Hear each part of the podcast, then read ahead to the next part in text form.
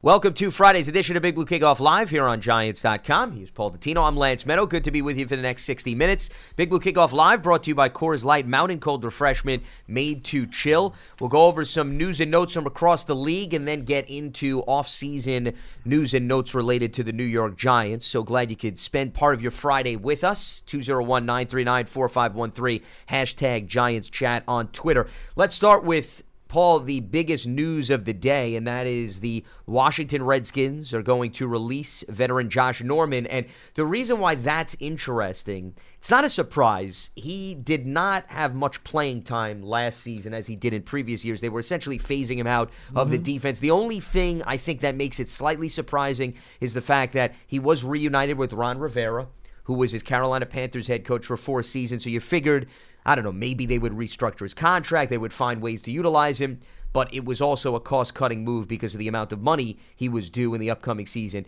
But when you are released at this point, Paul, it's important to note Josh Norman can now sign with anybody immediately. He does not have to wait for the start of the new league year. That's what also is very interesting about free agents who are veterans who have accrued years that get let go at this point. That means Norman could very well join a new team before the new league year even begins. Yeah, the terminology is street free agent. Yeah. Whenever you hear that somebody is a street free agent, there will not be any mathematical computations regarding compensation. That's it. He is free and clear, totally 100%. You just got to negotiate a deal with him, and there is no paying the piper on this. That you're done. You just get him. Uh, and that's where Norman stands right now. He played 53% of the snaps which is a big drop off last year from where he was previously. Well, yeah, it's a huge drop off, especially to his ego. Well, that's a whole other conversation. I'm not going to disagree with you there. I'm sure he wasn't too oh. pleased, let's put it this way, when he saw 53% at the end of the season. The bottom line is the writing was on the wall. Now, Norman, I'm sure, is going to receive some interest because if you're a team with a young secondary, Paul, you can do a whole lot worse than Josh Norman if you want to bring in a veteran to just give you more depth and more substance. I'm sure there's going to be a few teams, especially he, I'm sure, is going to be interested in joining a team that's a contender that has a legitimate shot to win immediately. Well, see, the key will be if the team brings him in for an interview, obviously they're going to have to give him a physical and so forth. Yep. But if they believe that he still physically has the talent to compete at a high level, they're going to want to know about his attitude at this point. Is he still just a big noisemaker who doesn't have the skills to back up those those quotes and and his his ego or or is he a bit humbled after being on two teams. And as he heads to a third organization is he simply going to work his behind off to try to prove to everybody that he still has quality snaps left in the tank?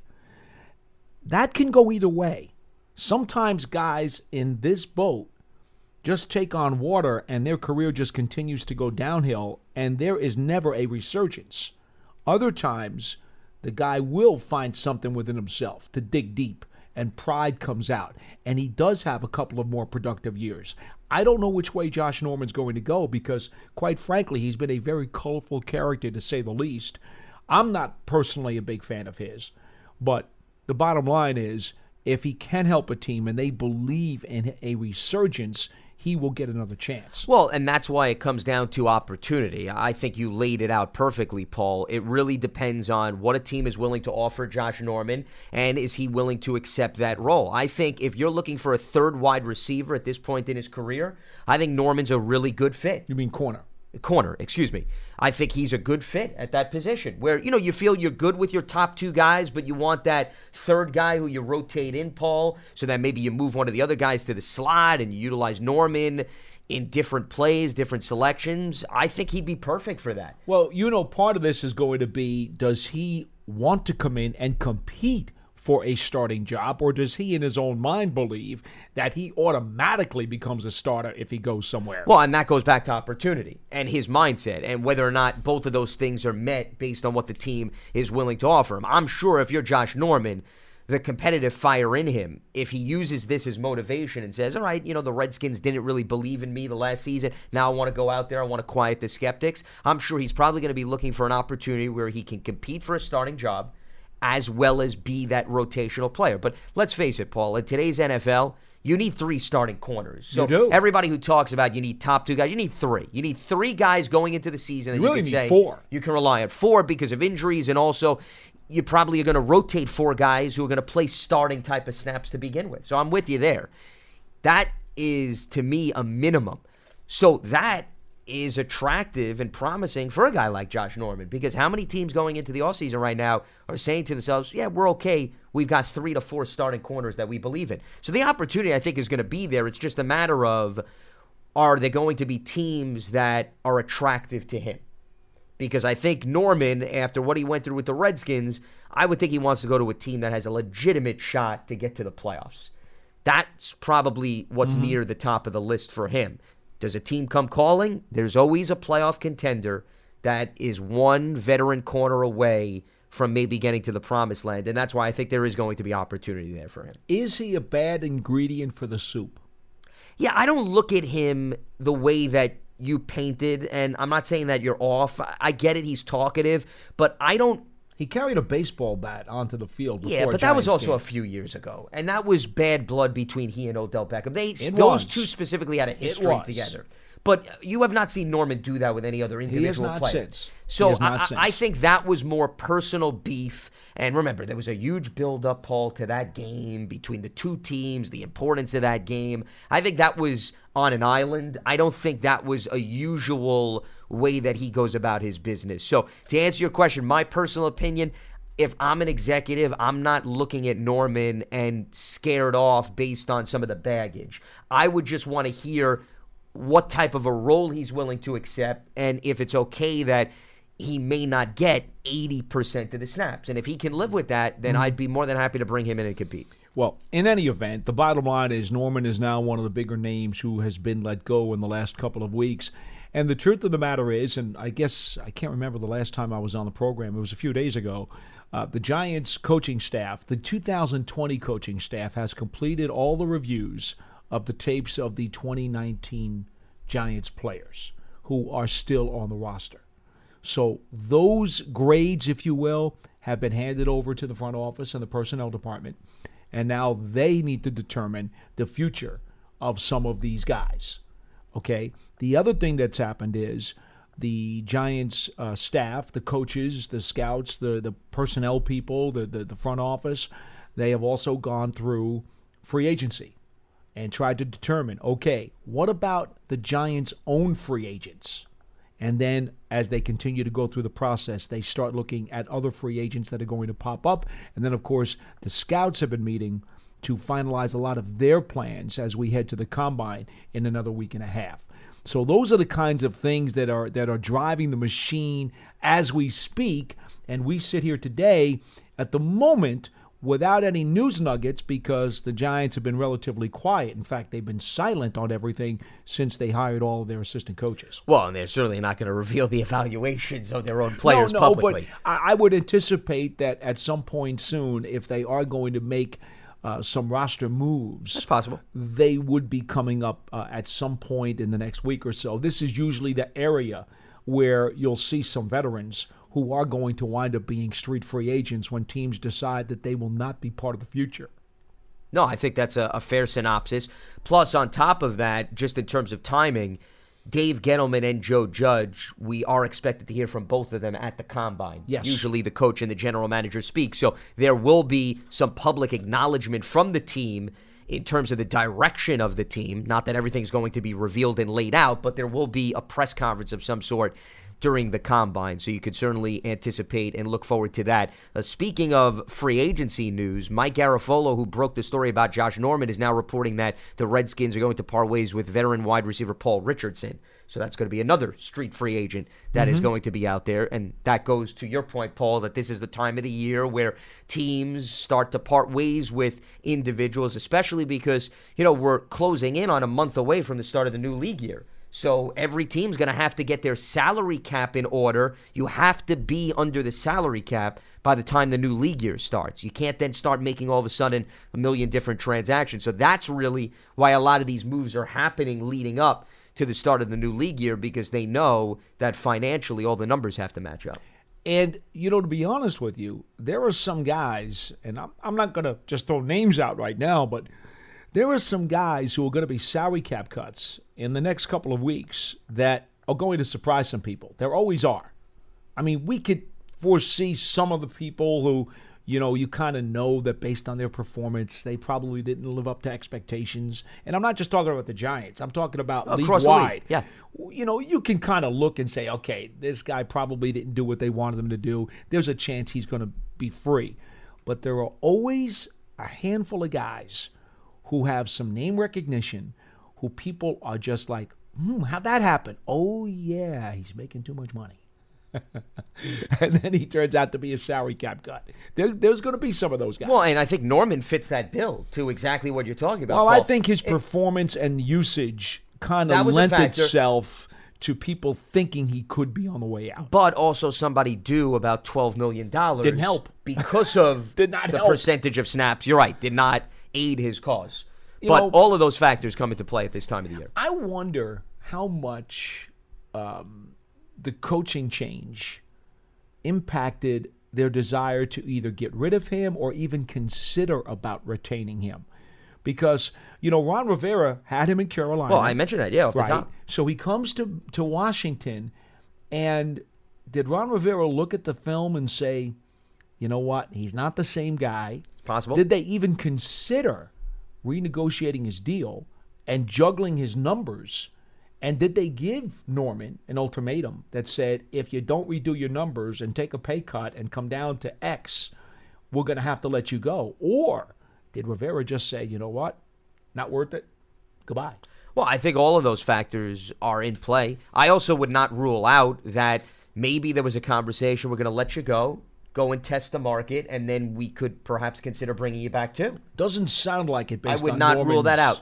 Well, no, it looks like Norman- Norman, Norman is is the excited. one who has correct. He went on Twitter and put out an gone. emoji. It looks like he's looking forward and moving forward as opposed to returning. But hey, how many times have we seen that? All of a sudden, the market's dry, Paul, and then your old team comes calling you. It can happen. And all of a sudden, you know, beggars can't be choosers under the circumstances. But all of the things you mentioned, I think, are feasible uh, based on what we're seeing. Keep this in mind too. Speaking of what you just talked about, when Ron Rivera was in Carolina, he also had different defensive coordinator.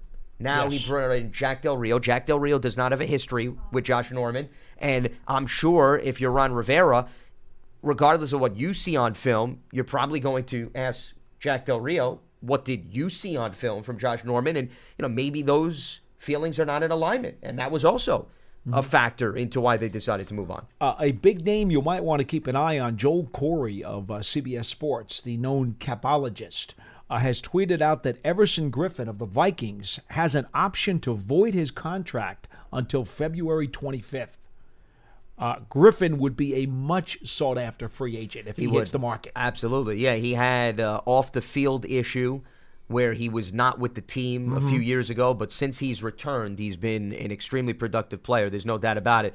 Uh, something tells me I think the Vikings are going to do everything in their power to make sure they retain his services because uh, he's been a big part of Mike Zimmer's defense since Zimmer pretty much arrived on the scene in Minnesota. Before we open up the phone lines, just on the topic of cornerback, I think it's interesting to look at where Norman lies compared to who else is going to be out there at that position, Paul. And we've put together a list of all of the premier free agents at every position. Cornerback right now, just heading into free agency, you're looking at, at least in terms of the top names, Byron Jones of the Cowboys, okay, Chris Harris of the Broncos, Logan Ryan with Tennessee. He was also a former Patriot. Trae Waynes, and Brian Poole. I would say in terms of the top five guys on our list, in terms of who's going to be available at that position. There's plenty of other corners. I mean, we could sit here and do an entire show analyzing every single corner, but Norman now is going to be thrown in with that group. And Jones and Harris, I think, are going to receive by far plenty of attention. And Ryan, to me, is somewhat of a sleeper player because I think he's a name that may not be a household name, but I think if anybody needs a corner, you could do, once again, a whole lot worse than Logan Ryan. And he's been in a variety of different defenses, specifically in New England, and played very well when he was there. So, you know, those to me are clearly the top three guys. Norman's a name. That doesn't mean Norman would equate to the level of production, though, for those three. Don't misinterpret that. You know, there's somebody out there on the free agent list that I would just want to bring attention to only because when he played for the Giants, he did a really nice job in his one year in Big Blue. That's Ross Cockrell. And then he got hurt, if you remember, mm-hmm. with Carolina. Yes. And he's now a free agent or a pending free agent when the league year opens up in, in just another couple of weeks. Uh, I think Ross Cockrell performed really well in his one season with New he York did. after the trade from the Steelers. Now, you know, that guy is probably going to go under the radar. He's not considered a premier player, not a big name player, not a high money player. But Ross Cockrell, you know, if he's healthy and, uh, you know, he checks out that way, I could see a team saying, you know what? Yeah, you could be one of my top four corners. Why not? Yeah, I'm with you. I think the health is probably the biggest thing to just check out and uh, see where he is. But there's always the need, Paul, for a veteran, especially a guy who could play the slot. Good attitude guy position. too. Good yeah, teammate. A good locker room presence. There's no doubt about it. There's always room for somebody like that in today's NFL. I don't think there's any question with respect to that. 201 939 4513 is the telephone number. Hashtag Giants chat. Let's open up the phone line. Scott is in New Mexico. He gets us going on Friday's edition of Big Blue Kickoff Live. What's happening, Scott? Hello. Scott going once. Scott, are you there? Uh, there okay. he is. There we go. Yeah. Uh, I was looking at the Giants' sack production last year. And Do you have a microscope? No, no, no. It was it was a little better last year than the year before. That that's for sure. But it does need to get better. Yeah, I was, uh, but I was looking at actually who was doing what, and B.J. Hill had one sack, Leonard Williams a half a sack, uh, Dalvin Tomlinson, who doesn't get talked about a lot, had three and a half, and Dexter Lawrence had two and a half. My question to you is: We talked, I think, the other day. I think I was talking with you, Lance, in regards to impact players, and I always wanted to get obviously a defensive end, since Chase Young is probably going to be a pipe dream. Uh, AJ Epenesa is another player I was, was looking at as potential impact player. But based on your conversation that you just had, uh, can a guy like Jeffrey Okudah, who's a, considered to be a shutdown quarter, be as big an impact player? Because if you go back to the model of Kansas City, I don't know if either of you know this, but Tyrann Mathieu was actually named the most valuable player by the Kansas City Chiefs team, not not uh, Patrick Mahomes, because of what he uh, allowed the defense to do. And I think the major problems on the on the Giants is really on the defensive side. And I think we talked about who's an impact player that can really make a difference. Now that we've already addressed a lot of draft capital with uh, Sam Beal and with uh, DeAndre Baker, but if they drafted a guy like Jeffrey Okudah on the fourth round, is he a bigger impact player, or do you need to have the production on sacks being able to reach the quarterback? I was wondering what your either of your opinions are. Were that say an Epenesa is available at four, or Jeffrey Okudah is available at four? What direction might you go in? Well, I think the Giants are in much more of a need of a pass rusher and an impactful player up front more so than on the back end. Uh, Okudah of Ohio State, just to clarify for our listeners, and remember, he played with a guy, Chase Young, up front, right. who certainly helped his cause. I mean, let's not be naive Absolutely. here. I mean, that helped the fact that you get a guy off the edge that's putting pressure, and then Okudah, you know, reap the rewards for that when you look at his numbers in college, Okudah actually had his first interceptions this season. That's not to say that he's not a good cover guy, but if in order to be that game changing type of corner, to your point, Scott, right. you would have to have about five interceptions in year one as a rookie, which I think is asking a lot for a rookie corner. You would need a number of passes defense. You need forced fumbles. I mean, I would need that out of you to have the equivalency of a guy up front getting seven or eight sacks. That's what I would need out of a corner. And I would think that's much more difficult to do for a corner than to get a young pass rusher to come in and ask him to get six to seven sacks. I'm inclined right. to agree with you, Lance. Okay, so uh, this uh, I'll I'll take this question off the air. But do you think that the players that we currently have, and I I thought they were halfway decent as far as the line play. That's what I'm really talking about. Was it a schematic thing that didn't allow them to get to the quarterback? Was it the talent itself, or have you been able been able to put your finger on where you think the improvement needs to lie with the players they already have in order because one player even if they draft them they're going to need those players to get sacks as well and i was wondering if with the new coaching staff, if they're going to change things around to make them obviously a better pass rushing unit because that's what you really need. You need you keep. I know Paul, you made reference to a Batman and Robin, but you sort of need the Justice League when you're talking about uh, pass rushers and take so, it into another level. Yeah. Yes. DC comic level. Kansas City Yeah. Yeah. are the ones that you look at as models. So I was just curious, eh, do you think the coaching staff can actually improve the players we we have already to make them a cohesive unit so far as being able to attack the quarterback? And I'll take your answers off the air, guys. Have a nice weekend. All right, Scott. Thanks for the call. Yeah, in retrospect, uh, I became very disappointed in what Bettcher was running, the defensive coordinator this past year with the team. Uh, I did think that his first year here, a lot had to do with a, tr- a a lack of uh, players.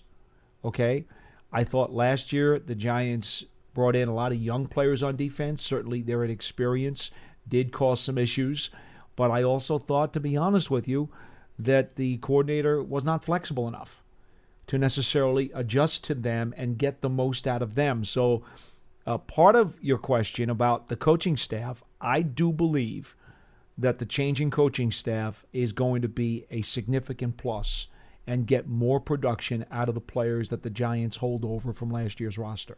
I do believe that. I think that's almost like having an extra draft pick because I believe that much in this coaching staff and what Joe Judge and his people are going to try to do. Uh, you know, coming from the Belichickian universe, uh, as Coach Graham is, the defensive coordinator, uh, I, I, I look. You guys know this is no secret. I absolutely have the most respect for Bill Belichick. I have said he has surpassed Vince Lombardi as the greatest coach in NFL history, and that was very hard for me to do because I'm a Lombardi guy. But Belichick is, is number one. And for Graham to bring a ton of Belichick principles to this defense, remember, some of those Patriots teams that were champions or just even contenders were near the bottom in sack totals.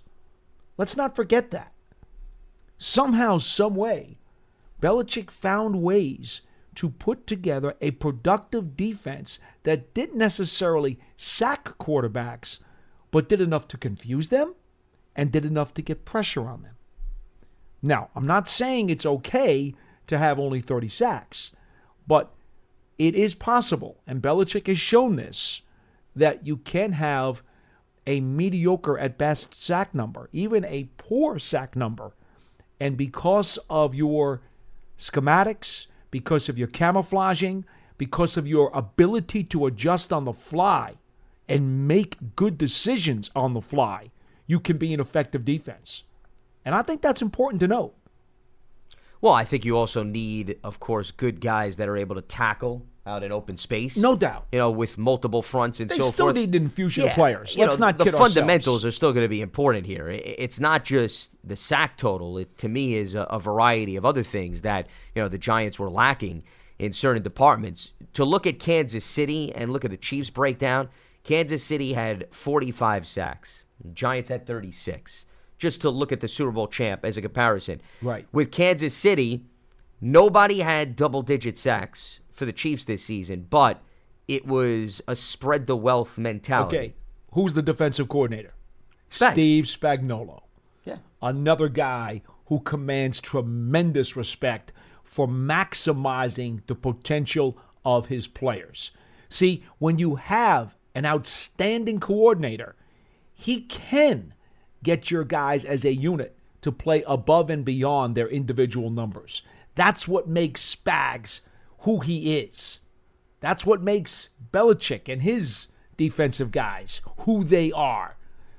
I really believe that Patrick Graham is going to try to show some of that here with the Giants. Well, and here's the other thing to note. Speaking of Spags, when I'm looking over the Chiefs' numbers, Chris Jones had nine, Frank Clark had eight. Okay, so your two elite defensive linemen came through with 17 of your 45 sacks. You want that.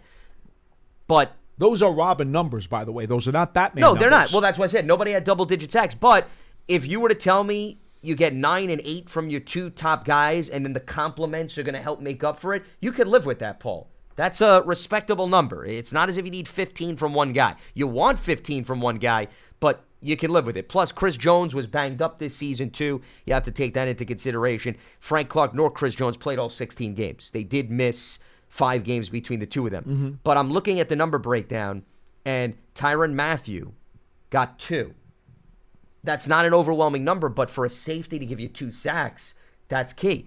Then Anthony Hitchens and Damien Wilson, two interior linebackers, gave you three and a half additional sacks.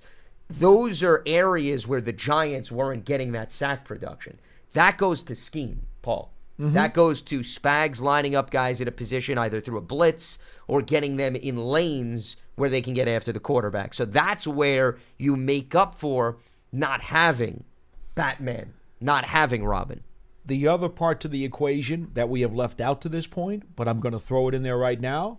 It's not only the number of sacks, it's also when you get them. Timing. It's a big deal. And a guy like Spags, you know, he will make sure that in the critical moments of the game, and certainly in the second half and in the fourth quarter of games, his defense is going to step up and cause you problems. Just like Belichick's defense will. Because these guys are able to adjust on the fly, not only at halftime, but between quarters, sometimes between series, when they know that it's time. Backs up against the wall. We got to do something to stop these guys.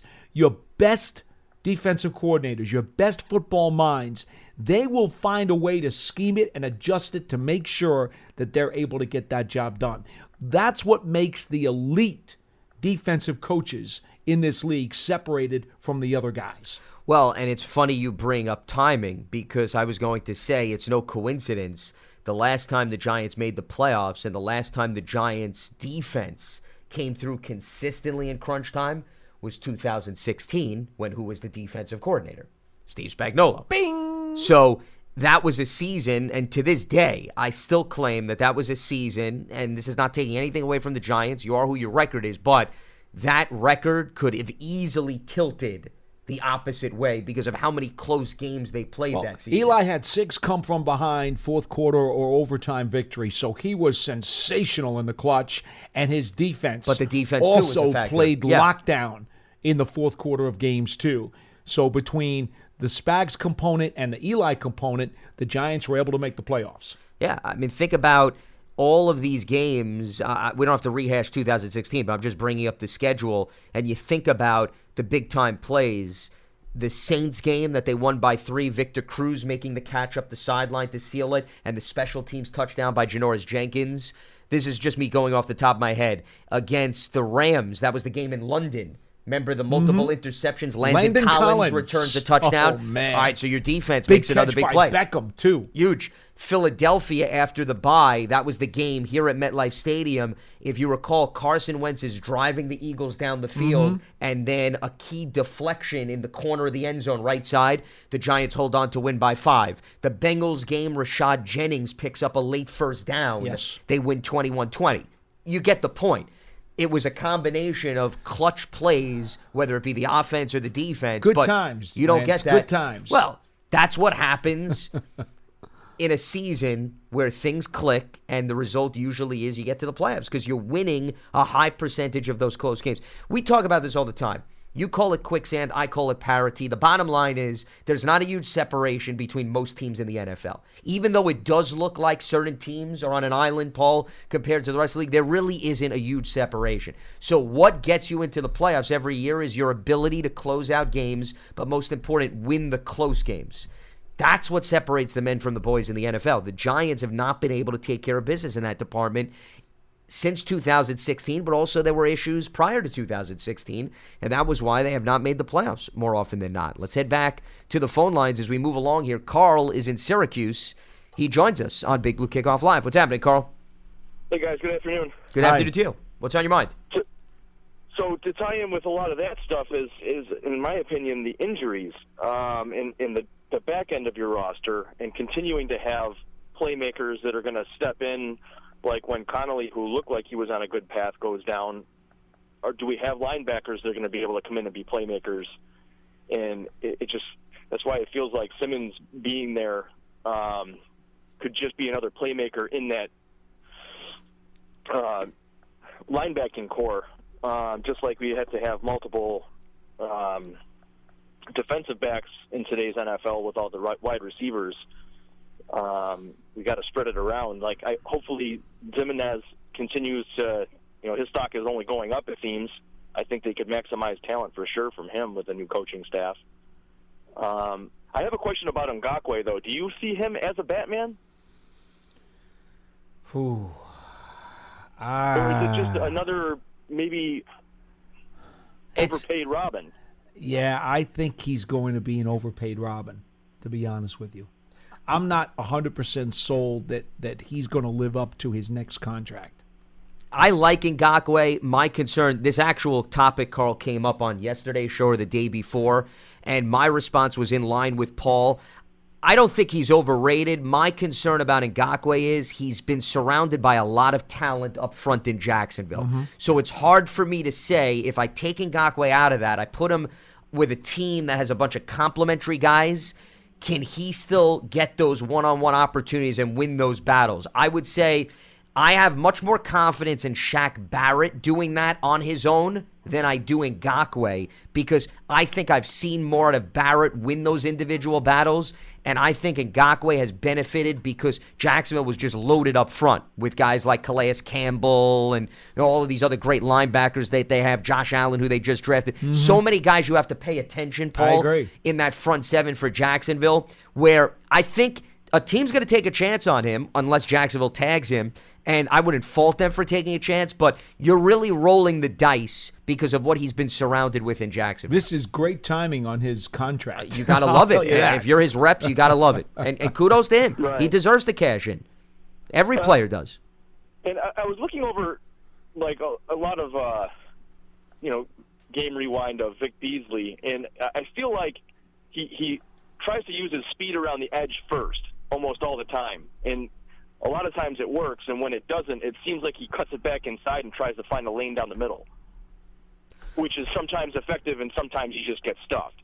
Um, It's interesting you mention him because we would. I was talking about to him uh, the other day with uh, Schmelk uh, on the program, and you know he's very down on Vic Beasley. And uh, look, how can you be real high on him when he's never really reached his full potential? But I did want to bring up the fact that somebody like Dante Fowler, you know, winds up changing sceneries Jaguars to the Rams. goes to the Rams and he's a double digit sack guy, and all of a sudden now he's making some impact. Sometimes it's possible, it's possible that coaching and scheme and a change of scenery can reinvigorate a guy's career. Look at Robert Quinn. He had double digit sacks for the Cowboys this year when everybody thought that his goose was already cooked. Yeah, had a very nice season. So, Right. you know, so, you know, I don't want to throw Vic Beasley in the trash bin. To me, he would warrant another look if I were some teams around the NFL. I'm not necessarily saying the Giants, but I do think that, you know, you would want to investigate Vic Beasley very carefully before you just shoved him aside and said, no, he's not worth it because he's still young enough in his career that he could potentially find a second life with somebody.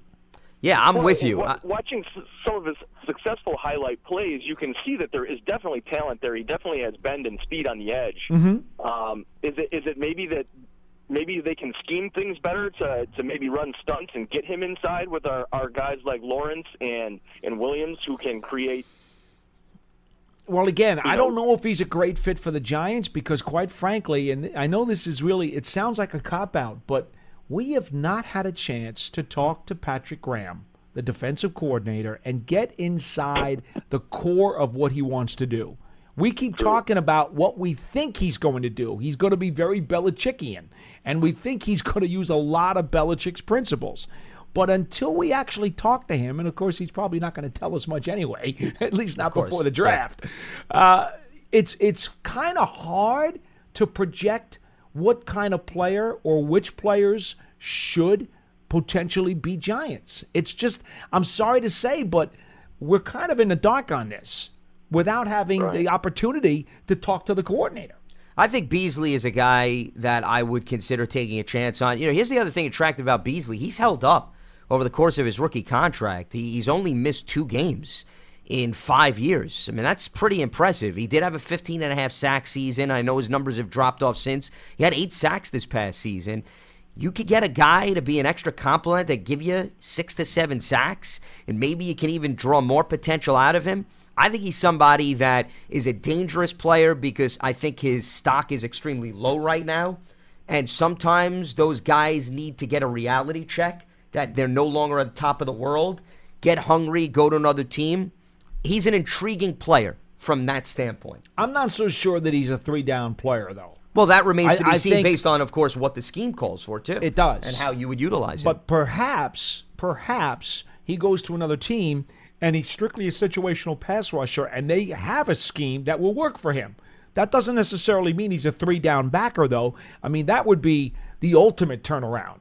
If he's able to reclimate, uh, resuscitate his career, I should say, and wind up being a three down player. I don't necessarily think that may happen, but he So certainly could, about- you know, be a scheme guy. Right, and when you and when you talk about being multiple, like we've talked about, you know, like you guys have talked about a lot on the show. I know he has gone into coverage a little. He is an outside linebacker, and he has dropped into coverage. I don't know how great he is at it, but he definitely has speed. Well, he's played a lot of defensive end in their scheme. You know, in terms of the role that he's had, he hasn't always been a linebacker. There have been times he's basically served as a defensive end. But I wonder if he still does. Maybe if they could use him in that capacity. Again, there are a lot of a lot of questions here, and I, and I don't know that we have any concrete answers for you right now. I mean, I don't see Right. why it's asking too much and- and appreciate the phone call, Carl. And not because Patrick Graham has said anything that, you know, gives you indications of the type of players that he's looking for. But if you look at Bill Belichick and you look at Patrick Graham and the term multiple, he is a guy that will use multiple fronts. So if he's going to use a four man front, and then other times he's going to use a three man front, and then some other times he's going to have five guys on the line, then those would be ways to move Beasley around and take him from a linebacker and put him on the edge on the line. So I think just based on the surface, yes, I think that's reasonable if they did bring somebody like him in. I don't see why you couldn't move him under certain circumstances on the defensive line. I, I don't think that that uh, would be a, a crazy proposition. Here's a great example of a guy who was basically on his way to being a journeyman. How about Van Noy? Kyle in Van Detroit. Noy. In Detroit, he's Oh, also a former Patriot, too. right? He's really nothing. And then all of a sudden he goes to New England and oh, guess what? Now he's a big part of their defense. Now he's not putting up superstar numbers, but he is a significant cog in the Patriots defense. Who would have thunk that after he starts his career in Detroit and he's just considered a spare part? Sometimes guys just need different environments, Paul. We've seen it time and time again. Sometimes they need to get into a scheme or they need to be aligned with a coach that knows how to utilize them. There's a variety of factors why players don't work out in one place and then they thrive elsewhere. I don't think there's really one rule of thumb. That's more of a reason why you can't read so much into if a player has not produced that he should not be looked at. There's a reason why the pro personnel department mm-hmm. Takes everybody into consideration and ranks everybody on a board just like they do the draft. Well- because you have to be prepared that if your first target or your second target winds up signing for mega money, you better have plan B and C in place. And that's where guys like this that we're talking about, who may have not clicked in their first rodeo, but second time it registers. Spags had a guy in 2007, Kawika Mitchell. There's another one, yeah. who was basically just an ordinary linebacker with the Chiefs. He signs a one year deal with the Giants, and Spags makes him a very important part of that Super Bowl championship team. In 2011, Michael Boley, who had had, I think, an underwhelming career in Atlanta, comes to the Giants, and then in 2011 has his one career year and was a big part of that defense as they won the Super Bowl again, uh, beating the Patriots. I mean, it does happen. Well, and the other reason, keep in mind, is sometimes it depends on the talent around the player, too, Paul. No question. Let's not dismiss that. No question. I mean, we're talking about speculating if you take an edge rusher from Jacksonville and you put him on his own, how is he going to produce? Well, it's no different than sometimes a guy is the guy, right? He has to be Batman. He can't handle being Batman. You put him with Robin, and then all of a sudden it's like, wow, where did this come from? Or Shaq Barrett. Barrett was not putting up the numbers he did this past season with Denver, but I think Barrett, it was also more of opportunity. His snaps went up, Paul. Mm-hmm. What Tampa Bay was asking him to do wasn't necessarily the same thing Denver was asking him to do. So, once again, variety of factors. There's not just one thing. Let's head back to the phone line. Steve is in New York. He joins us here on Big Blue Kickoff Live. What's happening, Steve? Good afternoon. Good afternoon. Same to you. So- what do you got? So, this is. I need someone to help me bring me back into reality. Maybe. Um, I'm Wrong place to call. Oh, go ahead. Well, because I got such high hopes, and I'll tell you why. First off, I like to take a Jim Judge as the, the coach, and I like the coaching staff he's put together. Um, but I look at our division, and if I don't look at individual players that are available or not, or performing or not, I'm just looking at our division, and it, the landscape has changed so much. Three of the teams, new head coaches, new coaching staffs. Normally, when you start a new coaching staff, you're behind the ball, right? And Okay. the whole division's behind the eight ball. The Eagles lead our division as like, the- you know, they're the champs of the division, and they weren't really all that good. And I just feel like if we could just, our offensive side of the ball really isn't that far away from from being very competitive. I feel like I, defensively, we have a lot of holes. Well, of the three But teams that like- made the changes, before you go any further, the three teams that made the changes Dallas, the Giants, and Washington. Well, think about it. The Giants have Jason Garrett and Patrick Graham as their coordinators. Graham was a Giant before that. Garrett was a long time ago, but most recently was the head coach with the Cowboys. Graham and Garrett know this division very, very well. I can't say that about the changes that were made in Washington and Dallas. Those staffs don't nearly have the familiarity with the NFC East as the Giants coordinators do. I think that's fair to say.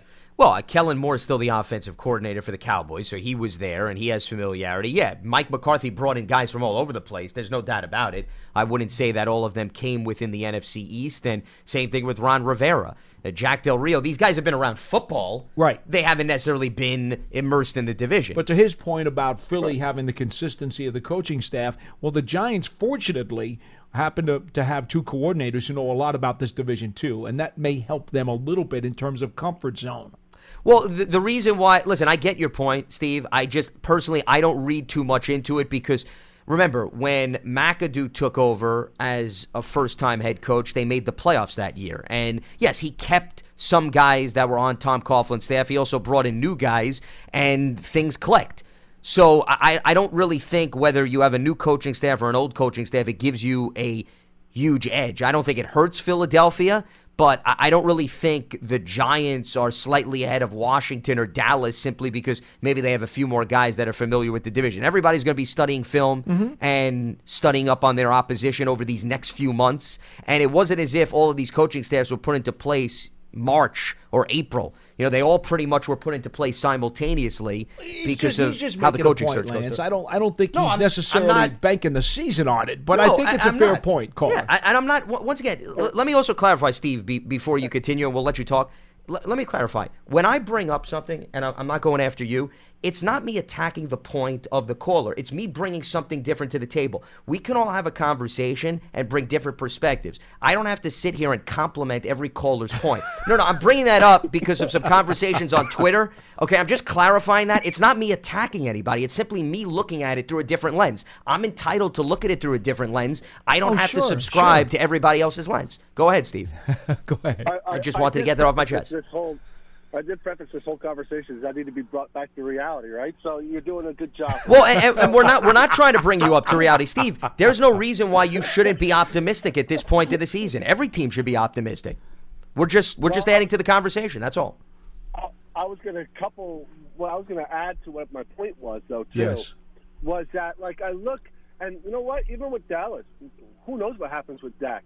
He's asking freaking Hugo bucks. You know, I don't even think he's going to get paid. So who knows what could even happen with Dak? Uh, Washington's always a mess, and I just feel like with our organization, uh, with Gettleman, with the new leadership we brought in, I just feel like there is still stability even here in here, and I feel like it's it's going to bring a better culture and than the other teams in our division may have, and I think that will give us a leg up to to, to kind of move everything forward more quickly. And I just feel optimistic. I'm not naive to the fact that hey, it's still it's still February. So I'm just saying I just feel optimistic looking at the landscape of the NF- NFC East. All we have to do is to win the division, and we're in the playoffs.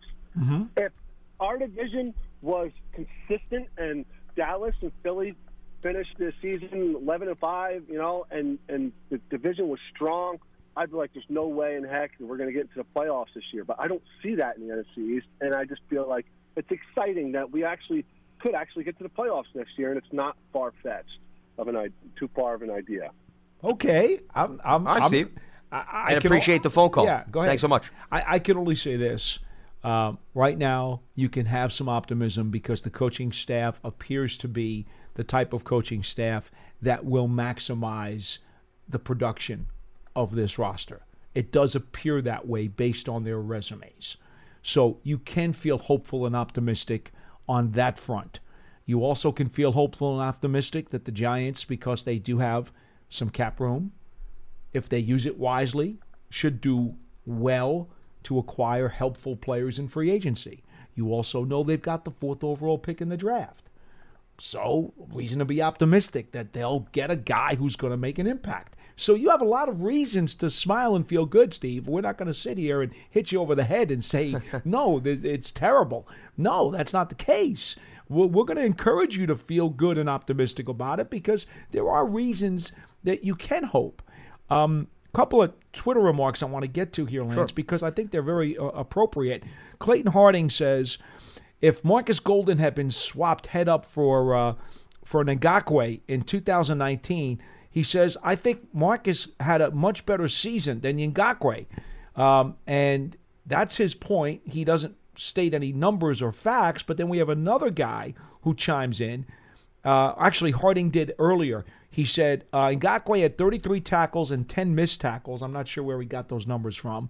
And he's got Golden with 57 tackles and missing 11.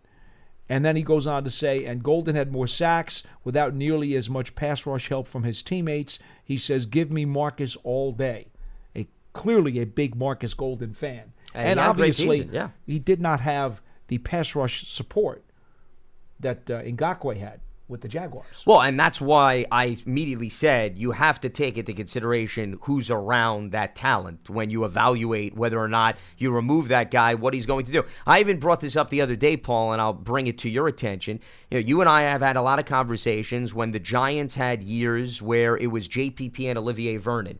And you look at the sack production. When both of those guys were on the field and healthy, the Giants' pass rush operated one way. Then what happened, Paul, when you removed Olivier Vernon from the equation or you removed JPP from the equation. I think it's fair to say now all of a sudden Vernon's seeing a different look than he normally would when he had a guy opposite to take some attention away or JPP or vice versa. So if we've seen that firsthand with the Giants and how the pass rush operates with JPP and Vernon, then why isn't it fair to question it the same way with some other guys who are surrounded by great talent? It's a great example of how the Batman and Robin Yeah. component works.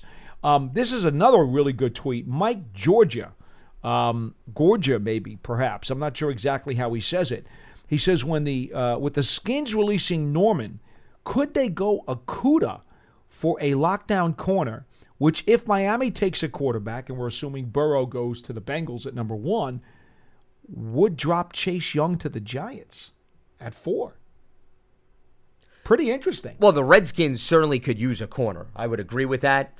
But once again, it goes back to I thought, which was a really good question, I believe, from our first caller, Scott, when he was talking about can a corner have the same type of an impact, Paul, as a pass rusher, especially as a rookie? So my answer would go back to I still think Chase Young can have a much more positive impact on the Redskins defense in If you year believe one. in him. Correct, if you believe it. But but even if I look at it from a positional standpoint, in order to validate passing up on Young for Okudah, you have to believe that Okudah is a fill up the stat sheet type of guy. I And agree. I don't know about that because I haven't even seen enough at college to say that. Now, granted, playing corner is also targets, Paul. If you don't get the ball thrown your way, how do you justify No filling up the stat sheet? Okay, so I understand you're a little bit more limited than maybe creating your own opportunities up front as a pass rusher, but. I still find it hard to believe that the Redskins are going to pass up on Chase Young for a corner. I could see them trading out because maybe they're blown away by an offer, much more so than I could see them passing up on Chase Young. I happen to agree with you, but I do think he does raise an interesting scenario, and certainly the possibility exists because you know that Ron Rivera played with Norman in Carolina and loved the luxury of having a guy who could shut down his side of the field. 100%. So I do think that his his thought has some logic. I don't know that it's going to play out that way, but I could see it being possible. Well, I'm glad you mentioned that because I would also point out, Paul, when Ron Rivera was in Carolina, to me, a big part of the identity of that defense, especially the year that they went to the Super Bowl and lost to the Broncos, it was that rotational group of guys up front in the seven. And I'm not just talking about Luke Kuechly. You know, Right. Kawann Short and Julius Peppers was brought back at one point. He sure was. They had so many guys, and Rivera's a big believer attack, attack, attack. So that's why I'm looking at the Redskins and I'm saying to myself, Daron Payne, Jonathan Allen. Kerrigan. You think he's going to complain about throwing Chase Young in that mix? I mean, it, it would be the same philosophy. And Jack Del Rio, you think Del Rio's going to shy away from? Hey, the more the merrier. Give me five, six guys we can rotate, keep those guys fresh. You can never have enough. I think Spags would be a believer in the philosophy we're talking Did about Del Rio have Woodson as a lockdown guy with the Raiders in his secondary? with Charles Woodson when that was when he moved to safety. You're talking Yeah. about. Let me see if they cross paths. Well, it's he, possible. at that point he had moved. He wasn't a lockdown corner anymore. No, but he he was a major part of that secondary. No, he still was, but I don't know if they cross paths. Woodson's I'm not sure either. last year with Oakland was 2015. So they actually may have crossed paths briefly. And let's see when Jack Del Rio, because, you know, he was there with Derek Carr. So it's possible they overlapped. Del Rio, as coach of the Raiders, 15 to 17. He was with Woodson for one, one year. One year. So I mean, obviously he understands what it is to have a really top-notch, top-flight player in the secondary. Although he had already converted at the time to safety. I don't, look again. I'm going to say the thought is possible. I don't know how likely it is, but I think it's possible. And if you want to dream, let the guy dream. He wants to dream. Chase Young is Well, this is the time of the year to dream. Well, just like optimism should be high too, as well as the outlook of the season. However, with that being said, I want to just bring something else to light with respect to the last caller's point about the division. Okay. And how much stock, Paul, you can put into the standings the previous year. Because I think No, you he was can't. sort of tapping into that. Was he? I, I interpret it that way. I think he was saying that the Well- division isn't that great. Well, and but that's based on the standings from this year though. So Here, well, here's the problem. There are so many personnel moves to be made in the next few months. We really don't know how good the division. No, one hundred percent. But let's just use that logic, okay? Let's look at the standings from this past year, and nobody ran away with the division. Dallas certainly had an opportunity to do so; they could not capitalize. So we're talking about nine wins was enough, which some years it's been. First of all, you know my favorite stat: nobody's won back-to-back NFC East titles since the Eagles have won four in a row from 2001 to 2004. true. That's one reason alone why you should be optimistic every year with respect to this division. You but love that stat. I love that stat, and until somebody ends it, I'm going to continue to preach it. The turnover rate in the NFC East is unlike anything else we've seen. But let's go back to 2016 because we were bringing up that year earlier when we were utilizing examples about close games. So that year in the division, Paul, Cowboys were 13 and 3, they won the division. The Giants were 11 and 5 and they made it as a wild card. Okay. Now let's go to the following year, 2017. Because if you were to say the same thing as the last caller did, wow, this division, two teams won double digit games, and the Redskins were at eight, the Eagles were at seven, making it interesting. This is a pretty tough division. So then you look at 2017, and now the Cowboys go from 13 wins to nine, the Giants go from 11 to three, and the Eagles made the jump from seven to 13. So look at what happened in A the lot span of of volatility is what you're telling me. That's my point. So my point is, I'm not sleeping on any team, but I'm also not saying that it's impossible that the Eagles go from nine wins to 13 next season. Just because they didn't appear to be a juggernaut. Remember, the schedule changes too, Paul. You don't play the same opponents that you did across the board. So that's another reason why I just, once again, I personally, I'm not telling you you shouldn't. I do not read too much into the standings from the previous year, especially in this division. Now, if you want to have this conversation, Paul, about the NFC East, where the Patriots have been in cruise control, it's a little bit different story. You want to have it about the NFC North, where it's really been the Ravens and the Steelers. Maybe I'd put a little bit more stock into the standings the previous year. This division, not so much because of that example between 16 and 17. Okay, it makes perfect sense. I understand what you're saying. Let's head back to the phone lines. Len is in Columbia, Maryland. He joins us here on Big Blue Kickoff Live. Welcome to the program, Len. What do you got for us? Yeah, hey guys, how you doing? Doing all right. Um, as as you know, uh, I'm I'm not an expert. I just I just act like one. but I got a couple a couple of quick hits for you here. Um, the the uh, cornerback we're talking about from from the Redskins. Norman. He's all of a sudden they've lost his name. Josh Norman. Yeah, Yeah. He's Jo- Josh. Josh is cooked. He he can't play anymore. Uh, if he gets another job in the NFL, it's going to be after the season starts, or it's going to be halfway through the season when injuries hit a team. But I, I think the guy is. Um, I, ju- you know, I get to see a lot of their games down here because he's, you know, they're on every week, and um, I mean, he got benched for a reason. Hey, Len. Yeah. Len, it, it, kind of validates uh, Dave Gettleman's decision to let him walk from Carolina, doesn't it? Uh, yeah, he was never quite as good as Mr. Snyder thought he was going to be. And uh, boy, I remember those days. Mr. Snyder sent his plane down to pick up Josh and his family and fly him up here, and you know they made a big deal. And uh, you know that's that's that's okay, but it never quite worked out the way I think Mr. Snyder thought it you know thought it was going to work out. But I, I mean, he's had a career. But Paul, I agree with you. I I don't want to see him on our roster.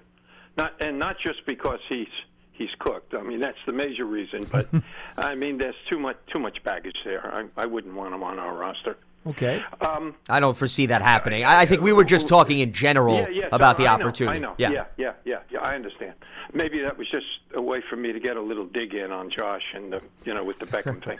Um, um, you, you know Ross Cockrell. I ne- Paul. I never, I never quite understood why he didn't get another year with us. It He got a lot of money. Maybe he, yeah, maybe, maybe it was Carolina money, made maybe him a sweet offer. Contract. Yeah, maybe it was like the contract, but um, you know, one one other thing that you didn't have a chance to talk about with Cockrell, I I, I like former Steeler players. I, I mean, there's an attitude, there's a motor. You spend time in that locker room, and you spend time around Tomlin. I'm I'm a big Mike Tomlin fan. You you spend time around that guy and in that locker room, and you you come out of there with an attitude, and that goes a long way in the NFC East. Um, I know there's differences of opinion on coaches with NFC East experience, but I'm uh, I'm I'm a big favorite of coaches who have had NFC East experience. I don't think you can get enough of them on your roster. There's something about this division, something about going into those stadiums. Um, man, if you can translate that to your players who've never been in there, I think you've got a better chance of winning.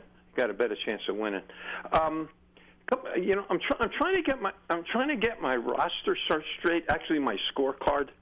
And so, so I'm into free agency, and I'm look. I think I got everybody figured out. Former Giants players uh, who were on the roster last year, except two guys. Is Rosas um, an unrestricted free agent? No. He signed, Paul. No, Ro- Rosas is a restricted. Restricted free agent. Okay. Yeah, he might even be in exclusive rights. The bottom line is he's not going anywhere. Yeah. Okay. Okay. That's, that's Yeah, he's a restricted free agent, And Rosas. is- That's his classification. Is is uh, he is Halapio a restricted free agent? thought Halapio's a restricted free agent. Yeah, That's what same he is ca- listed same as. category. Yeah. Good. Thank you. Um, has the cap number been announced yet by the league? It doesn't get announced officially until right before the league year starts. That's Okay. when they announce it. Okay. Um, I, I want to talk about Ingram for a second, and mainly the injury. Um, I I don't think we heard the words Liz Frank injury related to Ingram as much as we've heard Liz Frank associated with uh, Cam Newton in Carolina. I mean, they're pretty upfront about that. It, has, it, has that injury, because that's a terrible injury, um, has that been ruled out with Ingram? Do you, have you guys know anything In- about that? in- uh, that word never came up. Ingram had the surgery uh, at the very end of the season, and he's been rehabbing. Okay, yeah, okay. So it was not Liz Frank. As That- far as I know, it was step. not. Well, And I mean, it wasn't I mean- publicly acknowledged as that i- in Okay. terms of the details. Yeah. And, and I do know the last time that uh, there was any conversation about him from the team, It was that the surgery went well, and they do expect Yeah. him to heal and be ready for training camp. Yeah. Okay, good. Uh, combine number 337 invitees. That seems like a kind of a funny number to come down on. I mean, you want to say why wasn't it 340 or why wasn't it 325? How do you get how do you get invited? I mean, only 250 i- if if you use all of the allotment of the comp picks and add them to the seven rounds, 32 teams, you get you get 256 picks, and here's 337. So there's approximately 80 guys, um, you know, 80 guys invited who were past the 256. How do you, how do you get invited to the combine? I How do don't you know, get Len. Uh, all I can tell you is I'm invited as a media member, but not to participate. I can power walk the 40 in 16 seconds, and that was not enough to get me in the drills. That's all I can it's say. A good break. I'll tell you what, it's a good break for a lo- for a lot of players who can show off their stuff when you have that number, and that's uh, that's that's good for everybody, not just the players but the teams as well. And so I'm I'm kind of looking forward to that. And you know, going into the combine, here, here, here here's where I am on the draft. Um, in this order, uh, Young, Okudah, and and the tackle from Iowa. Is it Wirfs? Wirfs. Right. Yeah. Yeah. Yep. Those are those are my those are my three guys.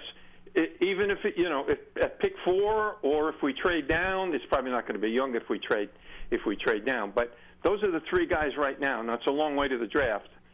Uh, but those are my those are my guys. If you know if if he's anywhere near if Young is anywhere near as good as Bosa, oh my goodness. Yeah. Well, that's asking a lot. Well, Len, Len- we, Len, we got to run. We're, Yeah. we're running out of time. good. Appreciate All the uh, phone good. call, Thank. Len. Have a good Yep, weekend. You Have got it. weekend. Thanks so much. Let's check in with Don in Texas. Don, welcome to Big Blue Kickoff Live. What do you got for us? Hey, Lance, hey, P. Dot. Hi. Who's better than you two on Valentine's Day? What a what a bonus that is. I don't know if most people interpret it that way, but that's okay. Yeah. Most people think show. we're sour, not sweet. the end of the show. I'll be pretty quick, guys. I have a comment and two questions. All right. Yes. So as far as free agency, I honestly don't think that the uh, Gettleman's going to do a whole lot as far as big splashes. What I do believe is going to happen is one splash and a bunch of prove it deals. So, which leads me to my first question. Like, for example, I heard Len talking about the Steelers before, and there's somebody out there who could be on a prove it deal as well, is Artie Burns. Falls under the, as far as the Beasleys, the Vernon Hargreaves. There's a bunch of guys out there that could be prove it players. Mm-hmm. But I do believe if they don't make a splash at defensive end, and and P. Dot, you talk about the Batman and Robin thing. If we go into next season the way we are, we're going to look like Thelma and Louise at pass rush. This is going to be pretty bad. Okay, so I do believe this is my first question. Would you prefer signing Williams and Golden, or signing and splashing Jadeveon Clowney? That's my first question. So you're saying you use the money that you would use towards Golden and Williams to just get Clowney? So I understand Correct. you correctly? That's right, Lance. I don't know if those numbers are going to add up, to be perfectly frank with you. But the thing about Clowney is that his injury history is a little bit more scary than the other two guys that you just mentioned.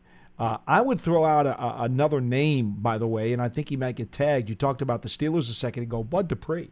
Yeah. yeah. So you, you know, you you you might get a somewhat reasonable price on him if if he winds up, you know, hitting the street. See, my concern with the trade off that you laid out, Don, is that if I'm going to spend all that money on Clowney, I still want Robin with Clowney. Okay, that doesn't mean I need a home run hitter, but I need somebody like a Markus Golden or around that to put with Clowney. So if you're not giving me somebody to put with Clowney, then I don't know if I want to put all my resources towards just Clowney because then I'm pretty much back at stage one. Yeah. I'm back where I've got one guy, and then I'm hoping Lorenzo Carter, Oshane Ximines take significant steps forward. So I don't know how much progress you truly make if you follow that path. Makes sense. Yeah, I'm All with right, you on next- that one, Lance. All right, and my next question, and I've heard you guys talk you as far as in the draft, if they're going to trade out of the four pick. I've heard a couple of you guys say no past, not past the seventh. Well, I kind of think okay. seven's the, the, the litmus test for me. I, I don't know that I'd go further than seven. I, I'd consider it if the price was right, but right now, I think I'd be a little queasy going beyond seven. And and which leads me to my next question, Pete. What if the Raiders offered you their two first rounds, 12 and 19 for four? Would you do it? Hmm. Me personally, I would because there's such value. And P. Dot, you and I don't agree on a lot of things, but I'm starting to agree with your, your sentiment in the draft. Which I is always believe that- dangerous, by the way, Don. But go ahead. Yeah. I do believe I do believe the Giants are going to look at a tackle with their first pick, which means if you drop down to 12, Yeah. you can land one of those top five tackles, and at 19, you can get us one of the next tier pass rushers, like an Epenesa, who I'm huge on because he reminds me of T.J. Watt. So.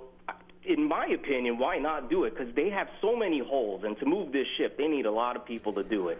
So, which is why I don't want to invest in one thing when they can get two first rounders versus one.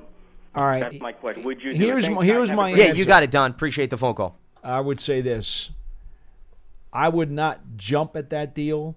If I made the deal, it would be because the way the top three players fell off the board did not suit me very well. And I'm sitting there at four, and I'm not feeling real good about the first three players that were picked. It, it makes me feel jumpy. Uh, maybe then I consider going down that far. But at the moment, I would not consider going down to 12 and 19. I would be in alignment with you. The only way that I make that deal is what's my board look like between four and thirteen. And the reason why I'm saying big- thirteen it- is in yeah, case it's a huge You know. I miss out on a guy. If there's not a drop off, Paul, between the four through thirteen guys, then I make that deal because then I say to myself, I'm really living with whoever I think I can at least get at 12. And then 19, clearly you have to take into consideration there's going to be a little bit of a drop off. But if there's a four guy there and there's a significant significant difference between four versus 12, 13th guy, then how do I make that jump down? And I'm going to miss out on a big playmaker. Before we go, and I know we're running out of time, let's give a hypothetical. Let's go off of the low possibility hypothetical that Chase Young is there at four. If the Giants really believe that Chase Young could be a Bosa type impact pass rusher, now, I don't think he's going to be there. I think he'll be gone. I'm with you. And I do think that the Giants are going to wind up getting a premier offensive tackle prospect with their first round pick. But let's just say that they think that Chase Young is truly an impact pass rusher that they can't pass up. Last year, Gettleman said it was hard to pass up Josh Allen, but he had to get Daniel Jones. Well, A little bit different because it's a quarterback position I we're get talking it. about. But if they think that Chase Young is that much of an impact guy, and he truly has a higher grade than any of the other offensive tackles, and he falls to four, don't you have to take him? Oh, if Chase Young is there? Don't you have to Yeah, take him? I mean, I don't even think I hesitate. I Right. absolutely So then you're not making the trade to go down to four No, to not at nineteen. all. Which is another reason I mean, why you have to wait for the draft to even entertain a Yeah, trade. That's and number that's one. why my answer Yeah. to Don is uh, right now I'm really not considering that deal, but if if because that could happen. No, but I'm I, I'm with you, Paul. Where you said if three guys get off the board and those were the separations between then the rest of the pack, then it's a conversation worth having. But if four and five on your board is still separating itself from the rest of the group, then you give in the card and you take that Yeah. player. You got you, got to make even the pick. hesitate. You have to.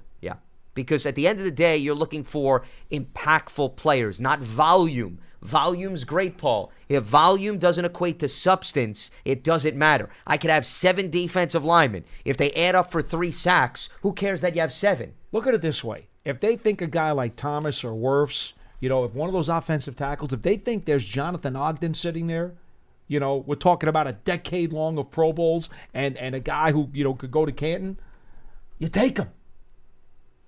Absolutely. That is going to wrap things up for us here on Big Blue Kickoff Live. Appreciate everybody for tuning in. Remember, it is brought to you by Coors Light Mountain Cold Refreshment made to chill. We'll be back up and running again on Tuesday. No show Monday because it is President's Day. So enjoy the three day weekend and the extra extended Valentine's weekend as well.